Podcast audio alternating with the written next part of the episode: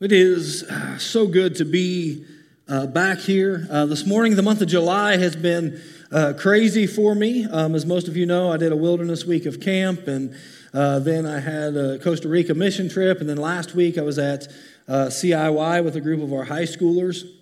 A great week that it was. I, I love to uh, be able to, to travel and to do those things and spend time with our young people to know what they're thinking and, and what's going on with them because uh, they are the church, just like all of us are. Like they have an important role and an impact in the kingdom of God to play. And just to spend a week with them and see them, uh, to, to be able to say, hey, I want to follow Christ with everything that I have. Um, the theme this week at CIY was Jesus is for all, uh, forever. And we looked through the Gospel of John, um, really the, the whole book over the course of the week, and talked about that Jesus is for everyone. Like from Nicodemus, the religious Pharisee guy who thought he knew everything, uh, to the woman at the well who was probably as far away from God as you could, could get. Being a Samaritan and having had five husbands in the past, and the guy she's living with wasn't even her husband. Um, but Jesus was for them. And we looked more specifically that Jesus is for us individually, like he's for, for me, he's for you that, that no one is outside of, of that. Because so often it's easy for, for any of us to say, you know what, God's for you, but, but I know what I've done. I know where I've been. I know what I've said. I know what I've thought. Like there's no way God could be for me. So we looked at, at that and, and how God really is for us as individuals. And then we looked at how God is for us collectively as, as the church. And we looked at the prayer that Jesus prayed in John chapters 15, 16, and 17, where he said, I pray for, for my disciples, but not only for them, but for everyone who would hear the message, that they would be unified, that they would be united as one. And he said, when we're, when we're united as one, the world will take notice, the world will see that. Like, why would anyone want to be a part of something, even the church, but anything? Why in the world would anyone want to be a part of an organization, of a team, of a of, of a culture or a group that's fighting and bickering and arguing and, and backstabbing one another and talking bad about each other. No, Jesus said the world's going to take notice of his church when they become united, when they become one. And Jesus is for us as a church to do that. And we kind of talked about that he's forever. Like his kingdom is not going to end. And what we have here is, is temporary, but his kingdom is permanent. It is forever. And some of the, the people, we talked about some of the people that we're fighting and arguing and, and don't really like, man, we may hate heaven because they're going to be there too. Like I said, we, we might as well get unified here. And so during the week, we, we talked about those things. And we also, uh, CIY was partnering this year with a group called the Mustard Seed. Um, and they're a church planting group out of Joplin, Missouri, but they're planting churches in the country of Japan. And um, 96% of people in Japan have not heard the gospel of Jesus Christ. So this, this group, the Mustard Seed Group, they're planting churches, and one of their, their main goals is to work with a group of people called the Hikikomori. And it's a million people in the country of Japan who are losing the war in their mind. So bad that, that this million people, like they will lock themselves in their rooms and never come out. Because they're full of fear, they're full of anxiety, they're full of um, worry. And, like, and they, they do not come out of the room for anything.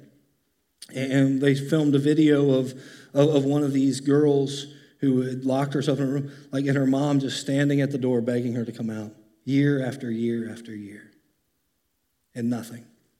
Like, not, doesn't come out to eat, doesn't come out to go to the bathroom, like, stays in that room like it's a prison because this war in her mind is so real and she can't win. And it's over a million people in the country of Japan.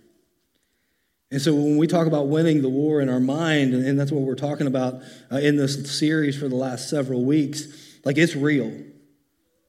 And, and what do we know about the war in our mind? We know that most of life's battles are, are won or lost in our mind.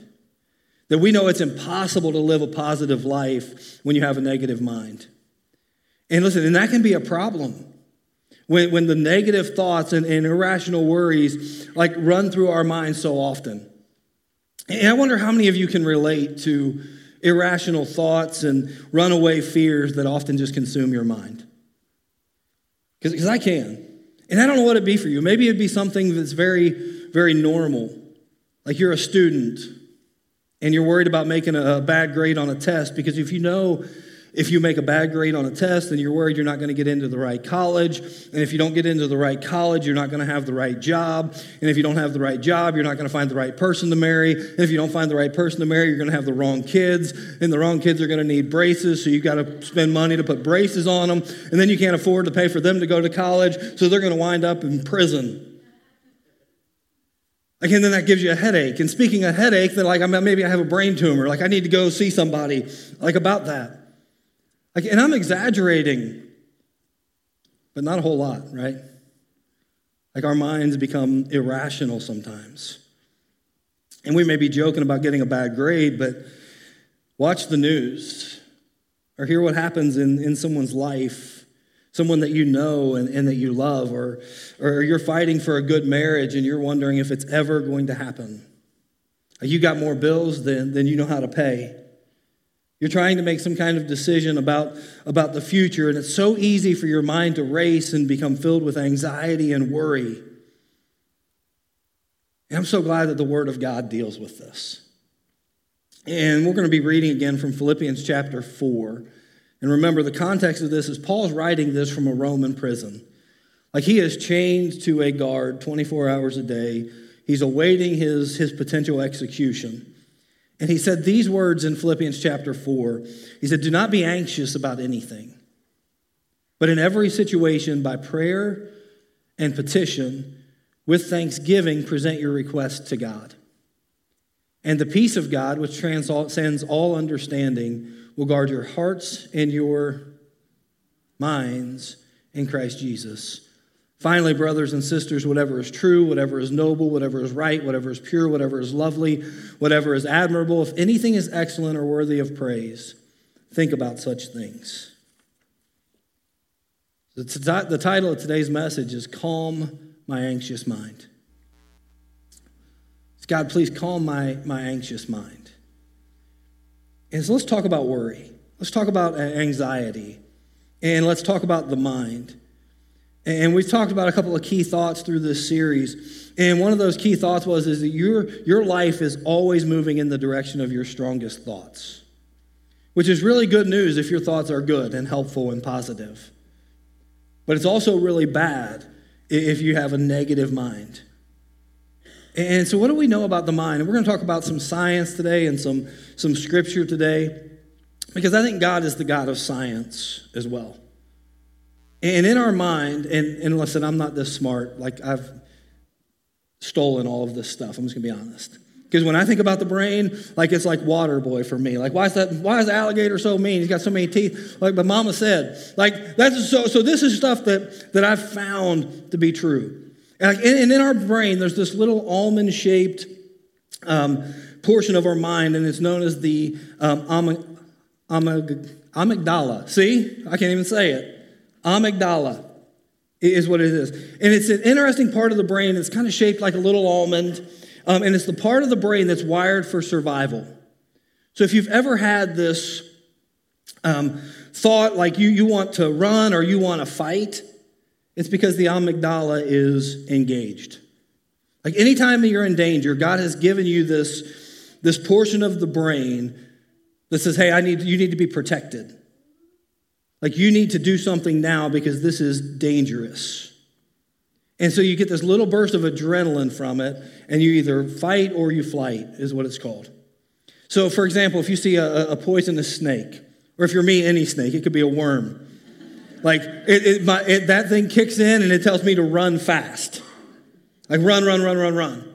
Or if you're driving and, and someone starts to swerve over toward you because they're texting and not paying attention, like you, you, your amygdala kicks in and says, Be aware, be alert, this guy's crazy. Like that's what happens. Like God gave us this portion of our brain for protection. The problem is that this amygdala uh, is not objective, it's simply hardwired to protect. Like that's it. And it's very easily triggered. So, I'll give you an example about how the mind works. When I was younger, like five, six, seven years old. I was still I was playing baseball, but it was kind of like the T T ball or the coach pitch stuff. Like, and I remember watching my older brother who they were playing and they were like pitcher pitching and pretty fast. And, and I sat there behind the, dug, the backstop one day and I watched my brother. He was in the batter's box and he was standing there getting ready to bat. And the pitcher threw the ball and it hit him right in the nose. I mean, blood everywhere. Like, broke his nose, scared me to death. Every time I stepped into the batter's box, you know what happened? That little amygdala kicked in and said, This pitch is going to hit you in the face. So here's how I would try to bat the pitch would be coming, and I would go like that. Like, and you can't hit that way when the amygdala is, has been kicked in. Like, but that's what it was. It was saying, hey, get out of the way because this pitch is going to hit you in the face. So, like, I went my whole baseball career and I never had a hit. And now, like, it didn't make any sense because my brother at that point was the only person I'd ever seen get hit in the face with a ball. And he stepped back in there and played. But that response in my brain was, it's going to hit you, be alert, get out of the way.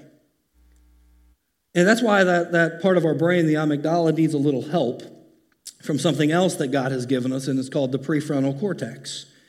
And this is the logical part of the brain. Like, this is the part that tends to think logically. So, if there's a noise at night in the house, the amygdala screams, Hey, you're going to die. And, but the prefrontal cortex steps in and said, No, it's probably the cat. Like, you don't need to be worried about that. There's very logic. So, so the amygdala is all about panic, and the prefrontal cortex is all about logic. But the problem is that, that it's, they're both pretty um, susceptible to pre programming.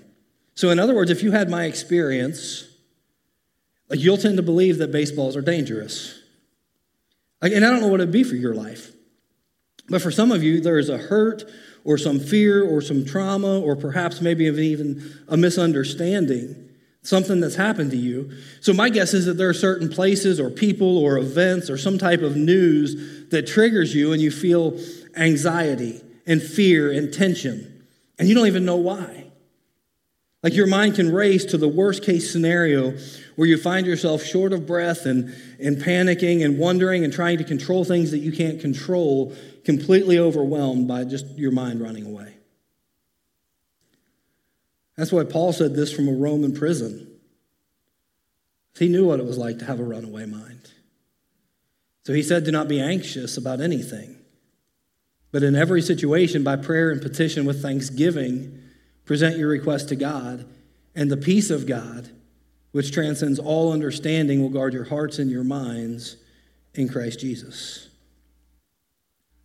Don't be anxious about anything. If it's on your mind, it's on God's heart. He cares about you more than you can imagine. He says, In every situation, by prayer and petition, present your request to God with thanksgiving. He'll guard your heart and your mind. It's crazy to me, though, that so often, and even Christians, that, that we undervalue the power of prayer.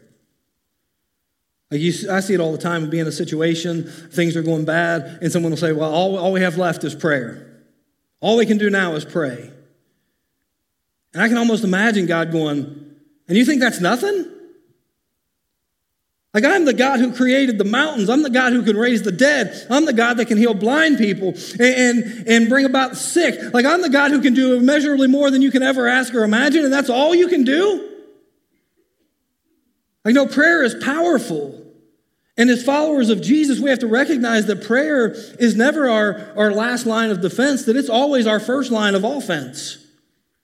The author of Hebrews said this let us approach the, the throne of grace with boldness and with confidence. We can come in prayer boldly to God with confidence. James said this He said, You don't have because you don't ask. You haven't prayed about it. Prayer is always powerful. Not only does prayer move the heart of God, but prayer also changes the chemistry in your brain. And I'm going to say that again because it's important. But not only does prayer touch and move the heart of God, but prayer can actually change the chemistry in your brain. You know, for it's fascinating to me that for, for decades, neurologists believed that your brain didn't change after adolescence. How many of you are glad that your brain changed after adolescence? Like, I don't know about you, but I am glad that my brain didn't freeze when I was 15 years old. But our brain continues to change and continues to, to rewire itself. And we talked about um, two weeks ago, we talked about some of the neural pathways that are, that are there and that, that we can change those. The more we think a thought, the easier it is to think that thought. So we can, we can change those.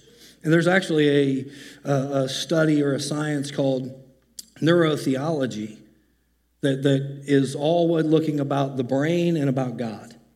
How does a belief in God affect the brain? And there's a, a doctor, Dr. Caroline Leaf, she said she has a book called Switch on Your Brain. And she said this, and it was amazing to me. So it's been found that 12 minutes of daily focused prayer over an eight week period can change the brain so much that it can be measured on a brain scan. So not only does prayer touch the heart of God, prayer actually changes the brain. So just as, as toxic as negative thoughts are and they harm your brain, prayer heals your brain. It transforms your brain. It literally renews your mind. So why do we worry? Why do we find ourselves so so anxious? And for followers of Jesus and like and we should completely trust in God, why is it that our minds tend to run away sometimes? Why is it that they get irrational? And science tells us that in many cases what we're experiencing is an amygdala hijack. Like that, that little portion of our brain that's shaped like an, an almond that, that says, hey, you need to be protected, you need to be warned, you need to be get out of there. Like it gets hijacked. And it's just constantly sending out these vibes that you're in trouble. You better take control. You better work harder. You better stay up till two in the morning and worry about this because if you don't, it's only going to get worse. Like science literally tells us that we're experiencing that amygdala hijack. And scripture would tell us this that our mind is dominated by sinful thinking. In fact, what's a definition of, of worry? A simple definition of worry would be this that worry is the sin of distrusting the promises and the power of God. Worry is essentially saying, God, I don't trust you. God, I don't believe your goodness in this situation. God, I don't believe that you care about what I care about. Like, I don't believe you're going to come through for me. So I'm going to worry about this because ultimately, God, I don't trust you. And so instead of letting my sinful nature control my mind, which is what happens so easily, what I want to do as a follower of Jesus is I want to choose to let my spirit direct my thinking. Instead of letting my sinful mind come up with all kinds of fearful possibilities, like I want to choose the Holy Spirit that dwells in me to direct my thinking. So I'm going to let the logical part of my brain, the part that's there, I'm going to let it choose to be spiritual. I'm going to t- tell my prefrontal cortex that you think on what is true. You think on what is right. You think on what is excellent. You think on what is praiseworthy. I love what, what Paul said in Romans chapter 8, verses 5 and 6. And again, this is the Apostle Paul. He says this Those who are dominated by the sinful nature think about sinful things. But those who are controlled by the Holy Spirit think about things that please the Spirit. So letting your sinful nature control your mind leads to death. But letting the Spirit control your mind leads to life and to peace. And that's why we're going to take every thought captive to Jesus Christ. From a scientific standpoint, like we're going to let our prefrontal cortex grab the amygdala by the tail and say, You quit being irrational. You choose to be spiritual. Like we're giving this to God. Like I'm choosing God by faith to trust in you, to believe in you, to give you my, my worries, to give you my fears, to give you my burdens, even when the irrational fears creep in. And we're going to take it captive and we're going to make it obedient to Christ. We're going to let the Holy Spirit direct our thoughts. Like if you were to ask me, like, Josh, what is it that, that you worry about? Like, I've got all sorts of different things that worry me. It's a little bit embarrassing to tell you sometimes, but you guys like when I'm embarrassed, so I'm going to do it. But, but listen, I, like, I love Jennifer so much. like I do. And sometimes when, when she's running late, which happens pretty regularly, sometimes my mind starts to wonder and I worry, is she okay? Did something happen to her? Like, and my mind can go to the most ridiculous direction. Like, was she hurt or killed in a car wreck? Or, or the same thing is true about my kids. You send them out in a car, like, and, and you know how it is when you send a 16, 17 year old out in a car and, and, and they don't know how to drive yet, really, even though they think they do. Like, but you, you, you worry about them. Like, did they get in an accident? And what I have to do is I have to say, God, like, you love these kids more than I do. Like, I've got to trust you with them. Another thing that weighs on me is spiritual responsibility of leading the church. Like every every week, it seems like I see another preacher who's falling or failing and and having some type of moral failure, and, giving the name of, of the church and the name of Jesus uh, a bad rap. And that weighs on me. Like, I'm always aware that I'm representing God and that, that what I do matters. And a lot of times, like, I worry about it. Like, I don't want to let God down.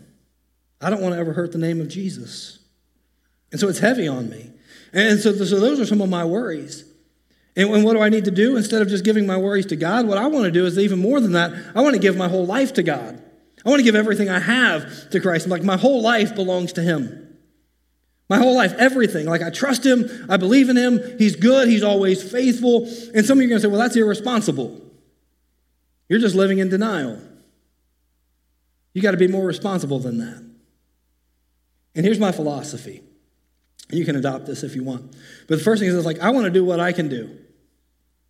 Like, that's it. Like, I'm going to do what I can do.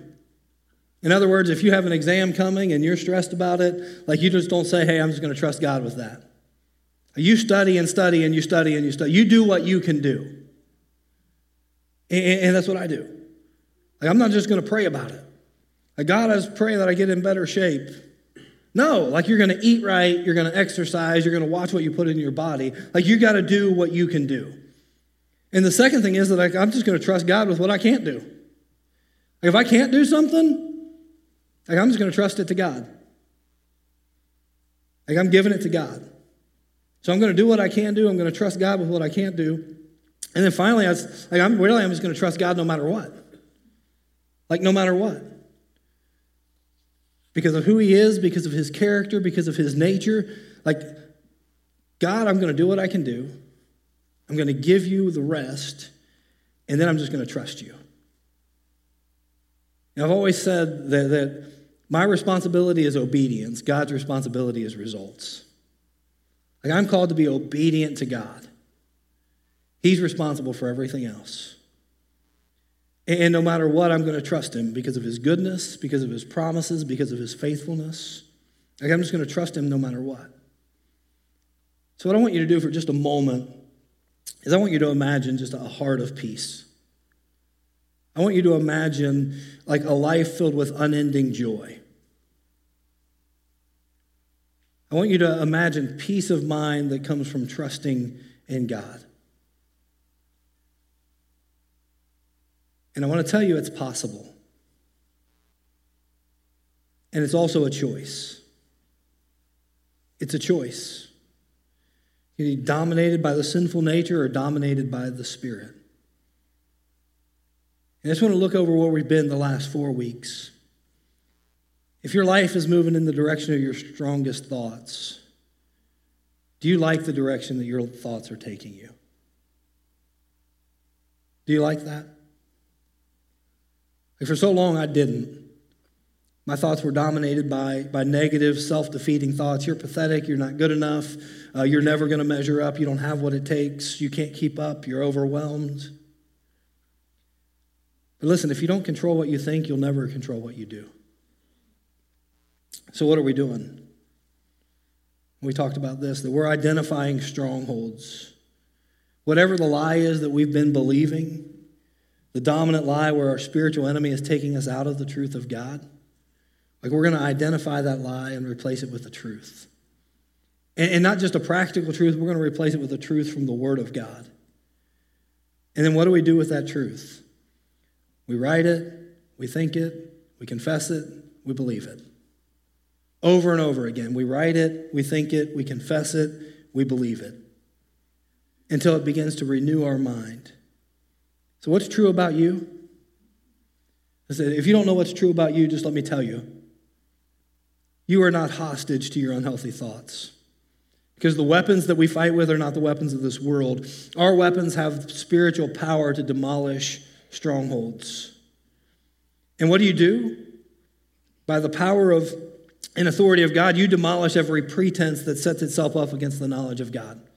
Listen, what I know is true about you is that worry is not your master. Why? Because you trust in God. His peace guards your heart and guards your mind and guards your soul in Christ Jesus. Like you're not a slave to your habits. You're not a prisoner to your addictions. You're an overcomer by the blood of the Lamb and by the word of your testimony. Like somebody, like, listen, like you've been rescued from the power of darkness and brought into the kingdom of light. Renew our minds. Renew your mind. Renew your mind. Listen, we also know that we can't control what happens to us, but we can control how we frame it. Like you can look at life from a negative perspective and say, this is bad, this is hard. Or you can look at life and say, you know what? Like, God, even though this is bad and this is hard, God, that you are good. And God, I know that you're going to trust me. And we don't base our, our, our, belief in God on our circumstances. We, pick, we frame our circumstances and our belief in a good God. That's what we do. And then, as followers of Jesus, we cover everything in prayer. And we're not going to be anxious about anything, but in everything with prayer and petition and thanksgiving, we're going to present our request to God. And the peace of God, this is a promise, and the peace of God will guard your heart and your mind in Christ Jesus. It's the peace of God. Listen, the world can't give it to you. You can try, you can look everywhere. The world can't give it to you. But also, what's true is the world can't take it away from you because it doesn't belong to the world, it belongs to God. It's the peace of God that transcends all understanding, and it'll guard your heart and your mind in Christ Jesus. So, as followers of Jesus, we're going to let God empower us to win the war in our mind. And when you know the truth, the truth will set you free. We're stepping out of the lies of the spiritual enemy and we're stepping into the truth of God. And it's the truth of God that will renew our mind and will set us free. I'm going to ask you to stand with me. And for some of you, the, the truth of God today is exactly what we heard at CIY last week that God is for you. That, that you've maybe for a long time thought, you know what, I don't know if God's for me. I may have done too much. The truth of God is that, that He's for you that He sent Jesus to die for you, to pay the price for your sin, and you don't have to live in that guilt and shame any longer. For some of you, the truth is that, that you need to be united, that you've let division, that you've let things of this world separate you from the church. Maybe you're here and, and you're, you're separated. Maybe you're, you're watching online because you're thinking, man, I don't know if I can worship with those people. Listen, it's time for you to be united because God is for us as a whole for all of us, it's time to have our minds renewed by the Word of God. Father God, today, I'm thankful that you can give us a peace that transcends this world, that transcends all understanding. And Father, I know there are so many in here, watching online, even myself at times, that, that our mind just goes irrational. It just goes, goes off the rails. And we worry and we're filled with fear and we're filled with, filled with anxiety. And Father, today I just pray that we would control that, that we'd make every thought obedient to you, that you'd help to renew our minds, and that we could live in the freedom and the peace that you offer through Jesus. It's in his name that I pray.